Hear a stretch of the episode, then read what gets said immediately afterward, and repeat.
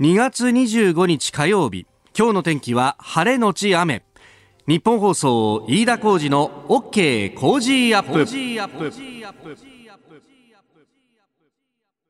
朝6時を過ぎました。おはようございます。ニッポン放送アナウンサーの飯田浩司です。おはようございます。ニッポン放送アナウンサーの新行市佳です。ニッポン放送飯田浩司の OK! Cozy up。この後8時まで生放送です、えー、まず電車の情報ですが先ほどね上柳さんも言ってましたけれども小田急線が止まっていますね、はい、えー、小田急線相模大野駅と小田急相模原駅の間で発生した人身事故の影響で、えー、現在相模大野駅と総武大駅、えー、総武大前駅の間で運転を見合わせておりますえー、小田急によりますと運転再開この後6時半頃の見込みということです。えー、相模大野の先、だから海老名とか厚木からあの新宿方面へ向かうっていう方は、ちょっと影響が出るという感じですね。それから前線でダイヤ乱れ、遅れも生じているということであります。えー、ご利用の方ご注意ください。今日ちょっと早めにね、3連休の明けで、はい、今日から仕事だっていう方も多いと思うんですけど今日ちょっと早めに出ないといけない方も多いかもしれませんね。え、えー、電車の情報また入り次第お伝えしてまいります。で、あのー、私どものこの OK 工事アップ番組はね、ラジオで生放送でこうやってお送りしてますけれども、それ以外にポッドキャストだとか YouTube だとか、ラジコのタイムフリーだとか、まあネットが発達するといろんな聞き方が出てくるもんだなと思うんですけれども、はい、そんな中ですね、ポッドキャストの聞いてらっしゃる方向けの公開収録というのを昨日、え、え南柏にあります麗澤大学さんで、えやってまいりました。はい。あの、感想ツイッターでいただいておりまして、明日トゥデイさん、えー、一部だけでしたが参加しました。大事なことを再確認しました。日本の抱えている問題はコロナウイルスと連動することで、えー、油断ならない時期ですよね。桜コネクティングルーム。うん話になりませんよというような音もいただきましたが、ええー、昨日はですねこの麗澤大学さんのキャンパスの中にですね、え、ある行動でえー、公開収録という形。で、あの、須田慎一郎さんと私で、えー、行ってですね、で、あのー、麗澤大学の方から、えー、西岡努さん、はい、まあ、この方は韓国も含めた朝鮮半島情勢だとか、えー、そしてなんといっても、お拉致問題、ええー、これをずっとおやってきた方でいらっしゃいます、えー、いわゆる救う会の会長でもいらっしゃるという方、えー、そして、えー、麗澤大学教授の八木秀次さん、えー、お二方にお話を伺いました。あのー、西岡さんには、まあ、朝鮮半島情勢、特に拉致問題について、えー、そして、えー、八木さんには、まあ、あ皇位継承についてをね、えー、もう一からという感じで、うん、私も結構こう目から鱗のことが多くて、まあ、あの、高等126代ですけれども、その中でやっぱ男系継承危ぶまれた時期っていうのは、えー、6回ぐらいあったんだと。で、その時には、こう、かなり、まあ、親戚といっても相当遠い親戚の宮家の方をこう、引っ張ってきたというのもあって、えー、その、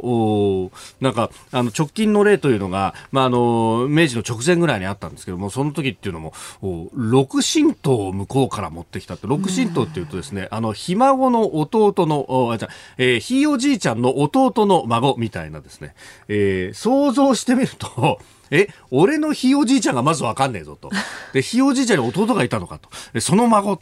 ほとんど赤の他人だよなっていうところからでも、ええー、っていう、まあそのぐらいこうね、えー、三宅というものがあったんだとか、こういろいろ目から鱗の話がありました。あの、この模様はですね、えー、今週をめどにして、えー、ポッドキャストに上げていきますので、えー、ご興味ある方、ぜひお聞きください。あの、西岡さんの朝鮮半島情勢の話っていうのも非常にリアルな話で、えー、北朝鮮に対してどれだけ制裁が効いているのかとか、ええー、そのあたりもかなり詳しくですね、話をしてくださいますし、それから、あのー、有本恵子さんのね、えー、拉致被害者有本恵子さんのお母様の有本佳代子さんが亡くなったっていう、うその辺のお話っていうのもね、結構こう、最初の方に聞いたんですが、切なくなるような話もありました。まあ、えー、そういった音も含めて、ぜひ聞いていただければと思います。詳しくは番組のホームページをご覧いただければ、そこからバナーで飛ぶことができます。さあ、最新ニュースをピックアップいたします。まずは、あ今、新業アナウンサーも読んでくれましたけれども、株価です。えー、ニューヨークの市場が先ほど日本時間の6時に閉まりました。えー、ニューヨークダウ平均株価の終値ですが、あ前の取引日と比べて1000飛び31ドル61セント安い、えー、27,960ドル80セントで取引を終えています。えー、率にして3.56%の下落ということで、まあこれね、今、今、新業アナウンサーも読んでくれましたけれども、新型コロナウイルスに伴う肺炎、まあ、あの、中国、武漢から発端にということでありましたが、まあ、中国が最初に抑え込みにこれは完全に失敗したというふうにことを申し上げても過言ではないと思います。何しろ中国の国内の学者さんたちも封じ込めに失敗したがために全世界に広まってしまったということを認めているもんでございますから、これは中国共産党政権が大変な大失敗を犯したということを言ってもも過言ではないし、そう言わないと何か忖度をしたっていうふうに思われてもおかしくないぐらいの今、事実上、えー、世界中に蔓延が広がりつつあるということで、あります。で、まあ、それのリスクを受けてというところで、えー、ヨーロッパの株というのも軒並み下げておりました。えー、昨日の取引で、えー、イギリス、ロンドンの FTSE が3.34%下落、ドイツの DAX4.01% の下落、フランスの各3.94%の下落などなどなどなどと、えー、もう掲示板真っ赤っかという感じで、えー、ほとんど全面安という展開、えー、ニューヨークダウもそれを引きずってというところでありました、えー、ハイテク銘柄中心のナスダックも355.31ポイント安の、えー、9221.28ポイントと。こちらも率にして3.71ポイントのマイナスとなっております。で3連休明けの日本の日経平均、まあ、日本の株式市場がこれから開くというところですけれどもこれもかなり厳しい数字が出てくるのであろうということが予想されています、えー、ちなみに安全資産ということで、えー、アメリカの市場から資金が逃げてでそれがどこに行くのかというところで金に行ったりとかもしておりますが、えー、一方で、えー、円ドル相場は円が買われております、えー、現在1ドル110円68銭付近での取引となっていて、えー、一時112円ぐらいまで円安進んでいる時期もあったんですがここへ来て円が買われているというようなことにもなって、えー、展開ちょっと変わってきております、まあ、ただあ日本の経済への影響というのも非常にこれはあ深刻であろうということであります、まあ、あの新型肺炎のですね専門家会議の見解などについて、まあ、これが一面トップというところが今日多いんですけれども、まあ、これについては後ほど7時台、え今日のコメンテーター長谷川幸宏さんと取り上げていこうと思います。またあの日銀の黒田総裁が新型コロナウイルスの影響について現時点で見解を示したりもしてるんですが基本的にですね、まあ、あの政府の関係者であるとかエココノミストなどに話を聞いても今のところまだあの成長のトレンドは変わってないっていう言い方をするんですね。で、そうすると、まあ、あの、町場の感覚からすると、いや、何言ってんだと、消費税あって、で、さらにコロナが来ると、もうこれ、あの、青い一息だぜって話なんですが、えー、消費税もコロナも一時的な要因だっていう言い方をするんですよ。私には一時的だとは思わないんですが、で、えー、なのでそういう見解になるんですけれども、まあ、あの、コロナウイルスの影響もこれ長引くでしょうし、えー、1、3月期は、まあ、マイナスは間違いないだろうという予想を、まあ、いろんな人に聞いても言いますね。で、えー、さらに中国の先行きを聞くと、中国経済も、まあ、年率換算で1%ぐらいの成長に、えー、1、3月期はなっちゃうんじゃないかと。えー、そうすると、1、3月の数字だと前期比0.23%ぐらいのプラスにしかならないと。まあ今経済が止まってますから当然そういう状況になると。で、えー、日本においては中国からの部品などの融通なんかもありますからそうすると中国がくしゃみをすると日本でも風邪をひくというようなことになってしまいます。で、えー、ここへ来て、えー、どういう経済対策を打つのかっていうところですけれどもそもそも論として、えー、そもそも論として去年、一昨年あたりから景気は後退しつつあるというのはこれ指標を見ればわかること。でそこに消費税が来てパンチをもらってほとんどフラフラになったところにさらにとどめのようにコロナウイルスがやってくるということになりますんでこれはもう消費税を減税してですね、えー、消費を喚起する以外に方法はなかろうというふうにも思います。それからもう一つ私とっても気になるのが、まあ、これいろんなところに影響が出ていますっていうことを新聞やあテレビ、雑誌などで、言われますけれども、あのー、で、イベントがいろいろ中止になっていると、まあ、コンサートとかいろいろね、えー、話題が出るわけですけれども、一つね、見本市っていうのは、これはですね、日本の中小企業にかなりダメージがあるんだろうと。これあの、オリンピックがあるんで東京ビッグサイトが使えないとかそういう時に実はあの見本市をやってる展示会協会とかにいろいろ取材をして話聞いたことがあるんですけども井田さんね中小企業はあの企業に対して大きな広告を打ったりとかってできないじゃないですかと。だから展示会の時に直に話をしてうちの技術こうなんですよって言って買ってもらうっていうこのビジネスの機会としての展示会ってとっっても重要なんですと。で、なんといっても日本の企業のうち90%、97%が、えー、中小企業であります。で、日本の雇用者の7割を実は中小企業が担っております。そこのビジネスの根幹が展示会だということを考えると、このオリンピックで展示会場が少し減ってしまってっていうことが問題になっていたんですが、それ以上に展示会のイベントそのものがコロナウイルスでどんどんと中止になるというのは、これ経済に与える影響は実はかなり大きいと。で、さらにここへ来てこの2月3月の時期ですよ。3月決算で、これお金を回さなきゃいけない時期にこれだけ経済が止まってしまうというのは、緊急で融資枠だとかいろんな対策をこれ取らないといけないと。これ、本予算を通す通さないの話今やってますけど、もう補正打たなきゃいけない時期に来てんじゃないかと私は危惧しております。まあその辺ちょっと夕刊富士にも書きました。えー、今日発売でございます。ぜひお読みください。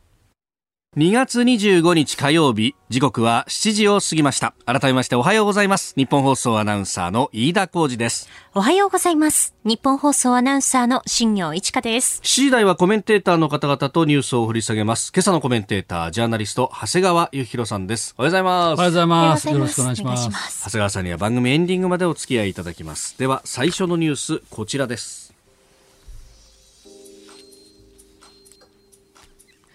中国の全人代延期を正式決定。新型コロナウイルスの感染拡大を受けて中国で3月5日に開幕が予定されていた全人代全国人民代表大会が延期されるということになりました。開幕日を改めて決めるということですけれどもまだ明日の日付も決まっていないということですがまあ、これ、えー、全人代終わりで外遊スタートってことが多いので、うん、そうすると、まあ、いろいろ影響出てくるんじゃないかということ、ね、いや、日本もあの4月に国賓で、はい。えー、お招きするという段取りになってますけど、えーえー、はい、全人代でさえできないのに、うんうん最高首脳が、はい、あの日本に来てる場合かと、はい、そもそも習近平国家主席は今回のこの新型コロナウイルスの問題、はい人民戦争って言ってるんですよね。そうですね。うん、共産党らしいと思うけど、はい、人民戦争の真っ最中に最高司令官が国を離れていいのかと。確かにそうですね。いうことがあるんじゃないですか。まあ、敵前逃亡じゃないかいや、それで、えっ、と、今週は28、9、の両日に、楊潔チ中国共産党政治局員、はい、まあ、これ外交のトップですけど、えー、この方は日本に来て、この法律問題を最終調整するっていう段取りですが、はいさて、うん、どうするんですかね、私は日本も中国もこれほど感染が広がっている以上、はいえ。ー、まあ、中国があの延期しますって言うんだったら、もちろん受け入れればいいし、はい、言わないんだったらしたら、日本の方からですね、まあ、こういうお互い大変な時期だから、はい、まあ、今回ご、ご招待申し上げたんだけれども、この際、延期していただきたいと、というふうに言っても、ですね、はい、私、全然比例には当たらないと思いますよ。まあ、そこのところを考えたわけですよ、つまり言って言い出したのはこっち側、もちろん求めたのはあっち側なんだけど、本当は、えー、本当は、ただ、プロトコル上、言い出したのは日本側っていうことになってるから、はい。あ今から取り消したら比例じゃないかっていう、うん、まあ、こういう話ありましたけど。読んどいて取り消すのかみたいな話もね出てくるけども。けども、まあでも新型肺炎がこれだけね両国で大問題になってる中でですね、はい、最高首脳が、来て、えーまあ、それなりに、まあ、話はあるかもしれないけど、はい、お宮中でですよ、えー、乾杯のグラスを、はい、お開けると。えーちょっといかにもね、ね。えー、国民、普通から見たらですよ、うん、あのこう違和感がか拭えないですよね。で国民が違和感を拭えないっていうことは、はい、それはそもそもこんなタイミングで国賓として、えー、歓迎して首脳会談を開くっていうこと自体が、はい、そもそも意味があるのかないのかっていう、はい、むしろ、うん、そこれはちょっとまあ、非常識とまで言わないまでも、うん、適切ではないんじゃないかっていう話になって、ええ、首脳会会談を開くこと自体の目的も失われていくと。うんうんうん、はい。いうことなんで、結局話は巡り巡って元に戻ってですね、はい、まあ、両国の国民があの、まあ、望ましいよねっていう、うん、タイミングタイミングがいいよねっていう時まで、はいまあ、延期すると、うん、まあ、そもそも国賓で招くこと自体がどうなんだっていう議論だってもちろんあるし、まあそうですね、あのましてや、はい、今回のような非常事態となったら、ええ、まあ、私は日本側からこの際、うん、えー、延期をお願いしたいとい。うべきだと私は思いますけどね。まあ、もっと言えばですよ、はい私はもしかしたらこれ、習近平体制の、ね、足元を揺らがしてもう揺るがしておりますが、えーまあ、政権自体がどうなるかわからないっていうこともあるし、はい。えーまあ、そうだとしたら、はい、あまあ、とりあえず延期して、中国の様子をもう一遍観察するすべきだっていうぐらいなところまで、えー、まあ、私は踏み込んでもいいかなと。うんまあ、あの海外のメディアはいろいろ書いていて、今日読売新聞も書いてましたけども、はい。はい、そもそも習近平国家主席は相当これを甘く見ているようなところがあって、うん、1月7日の時点でいろいろ報告が上がったけれども、うん、取るに足らんということで、うん、えー、春節の前後でカンボジア外遊をしたりとか、うん、え外に出てしまったと。で、その間に蔓延がどんどん広がったっていう話があります、ね、それは後になって、いやいや、俺は1月7日に重要指示をしていたんだと、そうそうそうそう 今更。今更さ、自分の失敗をことするような、発言までしてるわけですよ。えー、うん、まあこ、この際ですね、まあ、私、政府の立場とは離れてみても、はい。習近平体制の足元が揺らいでいるのはもう確実なので、うん、まあ、ここは一旦チャラにするっていうことが外交的にも正しいと思います、うん、おはようニュースネットワーク。東京有楽町日本放送キーステーションに全国のラジオ局21局を結んでお届けいたします時刻は7時11分を過ぎました。おはようございます。日本放送アナウンサーの飯田浩二です。今朝のコメンテーターはジャーナリストの長谷川幸宏さん。取り上げるニュースはこちらです。新型コロナウイルスについて政府の専門家会議が今後1、2週間が瀬戸際との見解を示す。新型コロナウイルスの感染が日本国内で広がっている問題で政府の専門家会議が昨日今後1、2週間が急速な拡大に進むか収束できるかの瀬戸際だとして感染拡大を防ぐ取り組みへの協力を呼びかけました。えー、多くの人と近い距離で対面する場所を限り可能な限り避けると人混みに行かないということだとか風邪などの軽い症状の方は自宅で療養して、えー、お医者さんに出てくるなとまあね、全くね、この専門家会議、こんな今後1、2週間が瀬戸際なんて言われたってさ、はいはい、そんなことは分かってるよと、まあ言いたいし、えー、それから人混み避けろ、そんなことも分かってるよと、これはね、この政府のね、体制自体がまだ全くだめだなと私は思いますね。はい、えー、だってさ、一番あの今あの、普通の人が心配なのは、はい、熱が出た時どうすんのっていう話なんだけど、えーえー、これ相変わらずそのの37.5度以上ある人が、それが4日続く場合、はい、えー、に電話しろって言うんでしょ、えー、まあ、電話がつながるかどうかだって危ういし、うん、普通の人は近くのクリニックに行くでしょ？う、まあ、えところがクリニック行ってですよ、はい、心配だから検査してくれって言ったって、今の体制じゃ受け付けないと、うん、保健所の許可がないと受け付けないっていう、こういう体制ですよね。はい、まあ、だから、そんなんじゃなくて、クリニックが検査してくれって言ったら、検査できるように、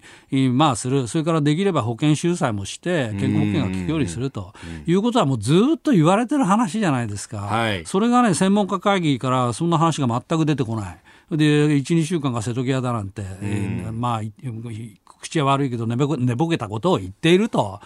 まあ、これはね、まあ、政府が悪いね。でつまり、この何か問題が起きたときに、はい、専門家会議なるものを招集して、えーそれでこの政府のやることにお墨付きを得るっていうのが普通の体制なんだけど、まあ、平時の体制、ね、まあ、平時の体制をそのままやってるわけですよ。うん、で本当に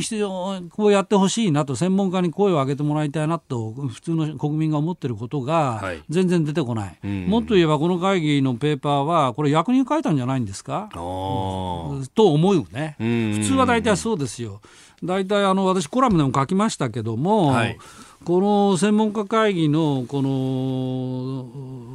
座長をはじめ、はい、まあ、専門家なる人たちは、この感染症研究所、国立感染症研究所、これだって厚労省の外国団体だもんね、で予算も何も全部抑えられてるわけでしょ、はい、そういう人が政府が承認しないことをペーパーに書き下ろすなんてことは普通できないんですよ。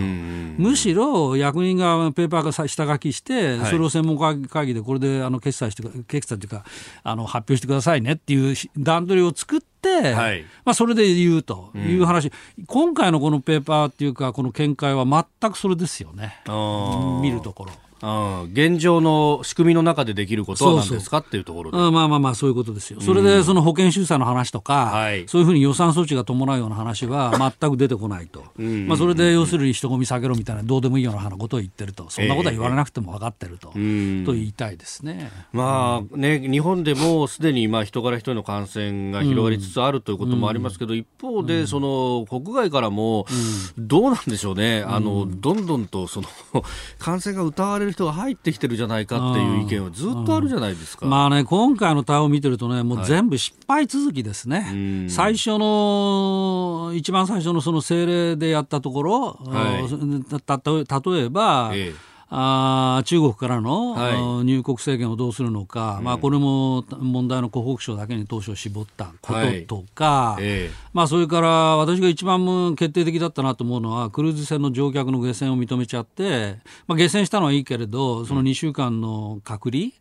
うん、各国は全部やってるのに、はい、日本は公共交通機関で帰宅を認めた。はいそんなことしたら広がるに決まってんじゃないですか、うん、で現現実にもう広がりましたよね、うん、下船した人の中から、はい、やっぱり後で陽性と分かって人が出ていると。下船するときは陰性だったけれども、うん、後から陽性というのが、まあ、などなど、今回の一連の対応を見てると、はい、全くね、これ、平時体制というか、厚労省の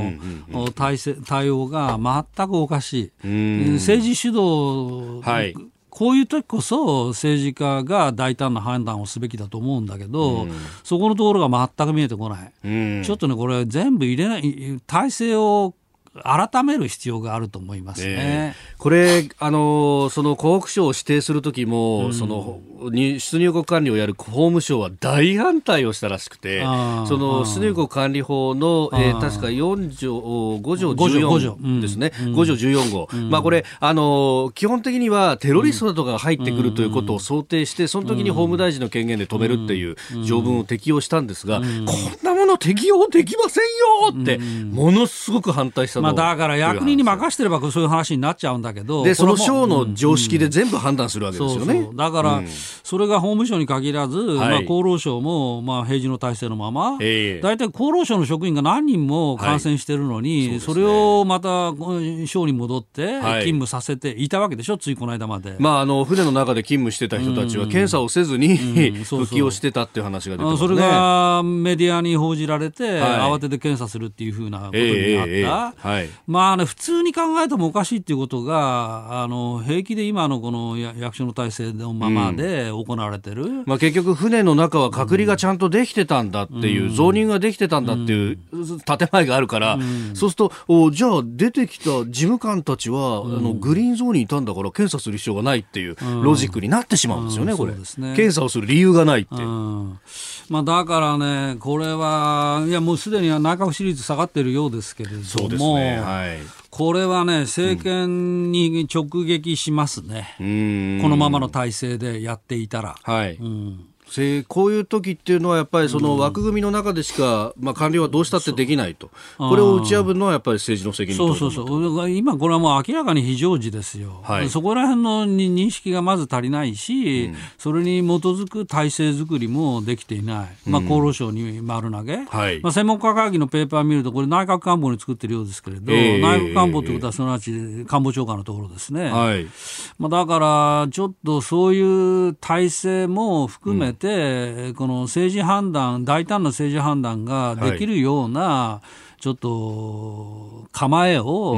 改める必要があると私は思います。うん、うんえー、そして、えー、もう一つのニュースですが、はい、海外から入ってきたニュースでマレーシアのマハティール首相辞表提出ということで、はいはい、えー、マレマハティール首相が率いるマレーシア統一プリブミ党という政党は与党連合から離脱をしたと、うん、まあ、与党内でかなりこれ揉めていると後継者争いなどで揉めているということです、まあ、マハティールさんといえば何と言ったって年齢？94歳、はい、もう世界最高齢？えー、まあそれであの後継にするはずまあ、一旦約束したんでしょう、アンワルさんって方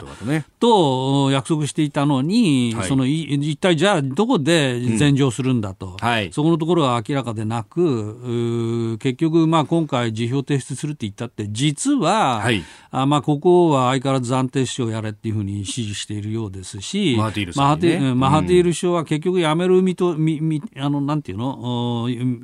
つもりはないんだろうと。まあ、暫定首相でいると、うん、権限としては同じもの、というふうにまあ言われてますよね。うん、まあ、ちょっとここはだ、えー、ちょっと混乱続く。ただ、ま、マレーシアってね、ルックイーストで、はい、あのマハティール首相は、えーえー、非常に親日的でもあるし、はい、日本企業も確か1300社ぐらい進出してると思いますよ。はい、それからマレー語だけでなく、英語も通じる、うん、っていうところですから、まあ、日本にとっても、ここの混乱はどうなんだろうと、ちょっと気になるところですね。うん。まあ、前任のナジブ首相は、かなり中国に寄っていたんだけれども、それをだいぶこうマハティールさんに戻したというマハティール首相がだから反日反中というわけではないんですが、うん、まあ、一帯一路を一応評価してるから、はい、まあ、でも、日本と中国の間で、まあ、真ん中を取っていこうっていう意味で、うん、えー、まあ、そういう意味では日本にとってもまあ貴重な、ええ、あ首相と国ではあるので、うんうんうん、まあ、ここのところはどうなるのか、まあ、でもなんといったって94ということを考えると、はい、それはそうそうは期待できないよね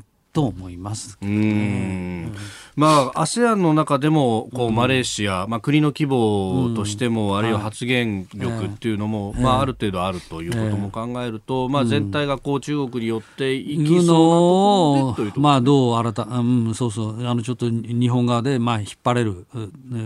そういう役回りのところもあるなと。ただ、マレーシアもね、その新型肺炎流行ってますからね。そうですね。だからちょっとこんな政治の混乱をしている場合じゃないと。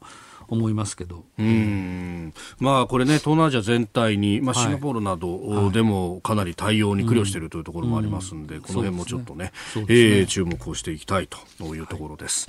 はい、えー、この時間ジャーナリスト長谷川幸宏さんとお送りしてまいりました。えー、日本放送でお聞きの方この後も長谷川さんにお付き合いをいただきます。えー、以上全国のラジオ局21局を結んでお届けしました。おはようニュースネットワークでした。今朝のコメンテーターはジャーナリスト長谷川幸宏さんです。引き続きよろしくお願いします、はい、お願いします。続いて教えてニュースキーワードです。イラン議会選挙。今月21日に投票が行われたイラン議会選挙は23日。開票作業が終わり最高指導者ハメネイ氏に近い保守強硬派が全議席の7割以上を獲得し圧勝しました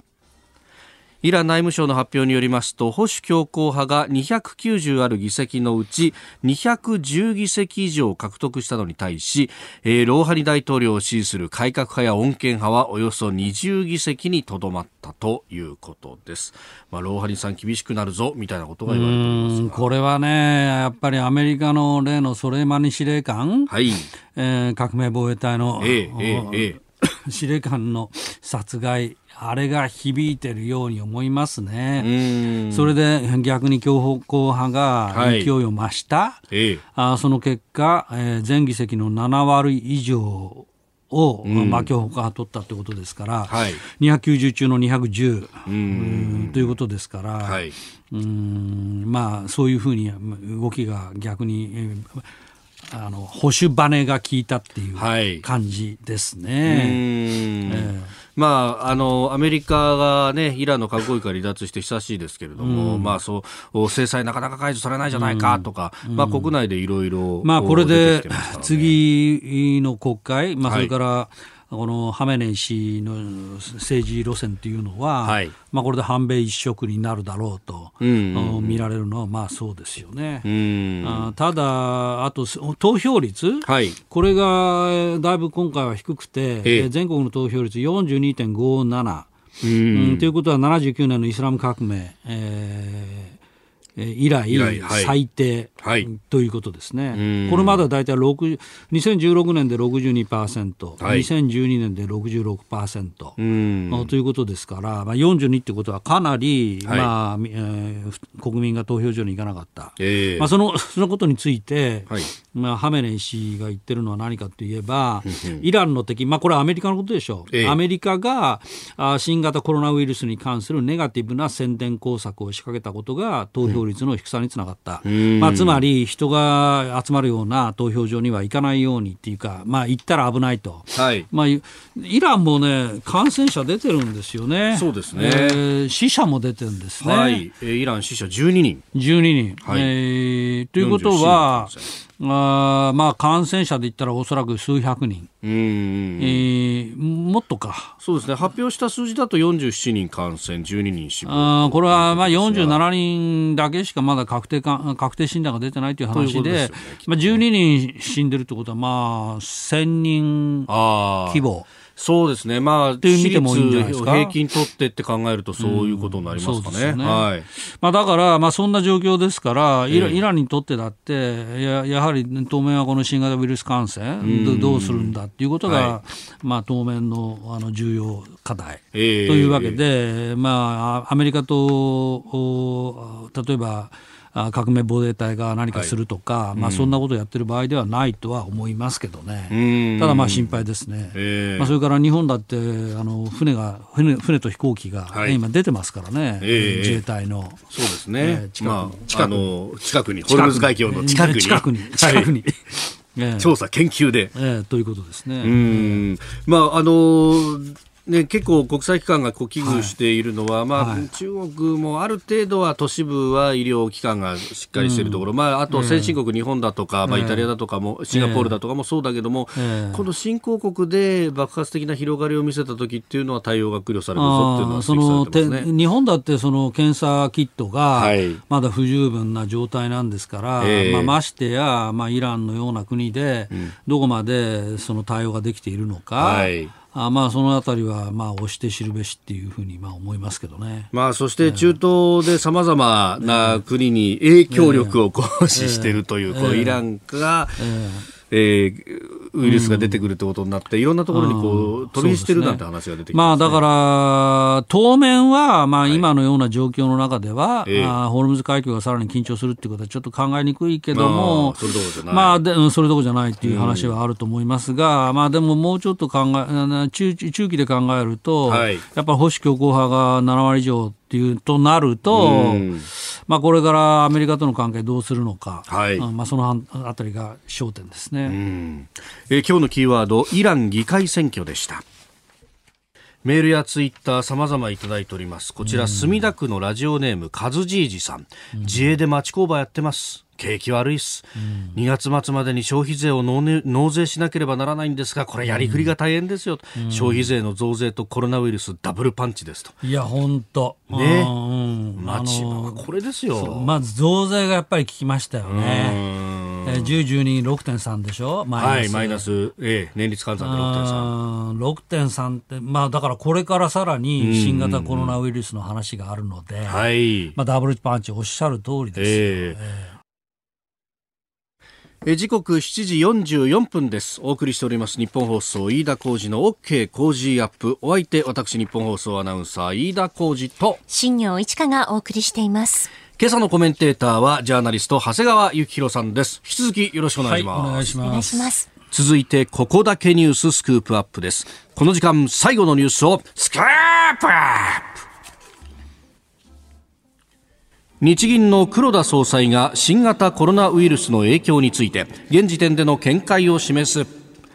サウジアラビアで開催されていた G20 主要20カ国の、えー、財務省中央銀行総裁会議に出席していた日銀の黒田総裁は共同記者会見の中で新型コロナウイルスの問題が日本の経済や物価そして、えー、金融市場に与える影響について最大限注意を払っていくとしながらも現時点で金融政策面からの対応について具体的に議論する段階にはないと考えているが必要があれば躊躇なく追加的措置を講じる考えだと述べました。まあこれただそのね日本経済の順調に回復しているというシナリオには変わりはないそうあの緩やかに回復している政府の見解ですよね、はい、そこからちょっとボケてんだけど、いやいやいや、なんか厚労省だけじゃなく、日本銀行もちょっとボケてるなと思いますね、だってさ、どう考えたってね、はい、この新型ウイルスコロナ、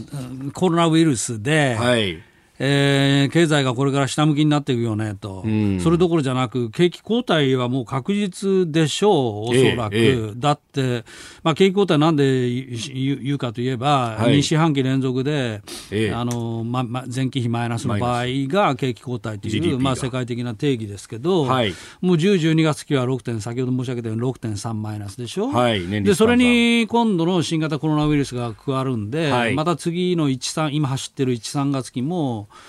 マイナスですから、うん、マイナスはもう確実でしょうから。だろうと言われてますね。であれば、まあ、景気後退ですよ。そんなことは別にに、うん、日本銀行の専門家が考えなくたって、はい、ニュース見てるだけでも分かるんで、えー、そういう時に現時点でですよ、はい、金融政策の対応について具体的に議論する段階にないと、うん、これはちょっとボケてるとしか言いようがないね、私に言わせれば。まあ、予防的にでもいいから、具体的に議論はしといてほしいよな当然ですよね、そんなことは。普通の会社だったら、先ほどほら、あったじゃない、あのどっかの、ね、リスナーの皆リスナーの皆さんから、はい、増税で大変なのにコロナウイルスダブルパンチだ。これが普通の感覚ですよ。カズジージさん、住田区の方。でしょ？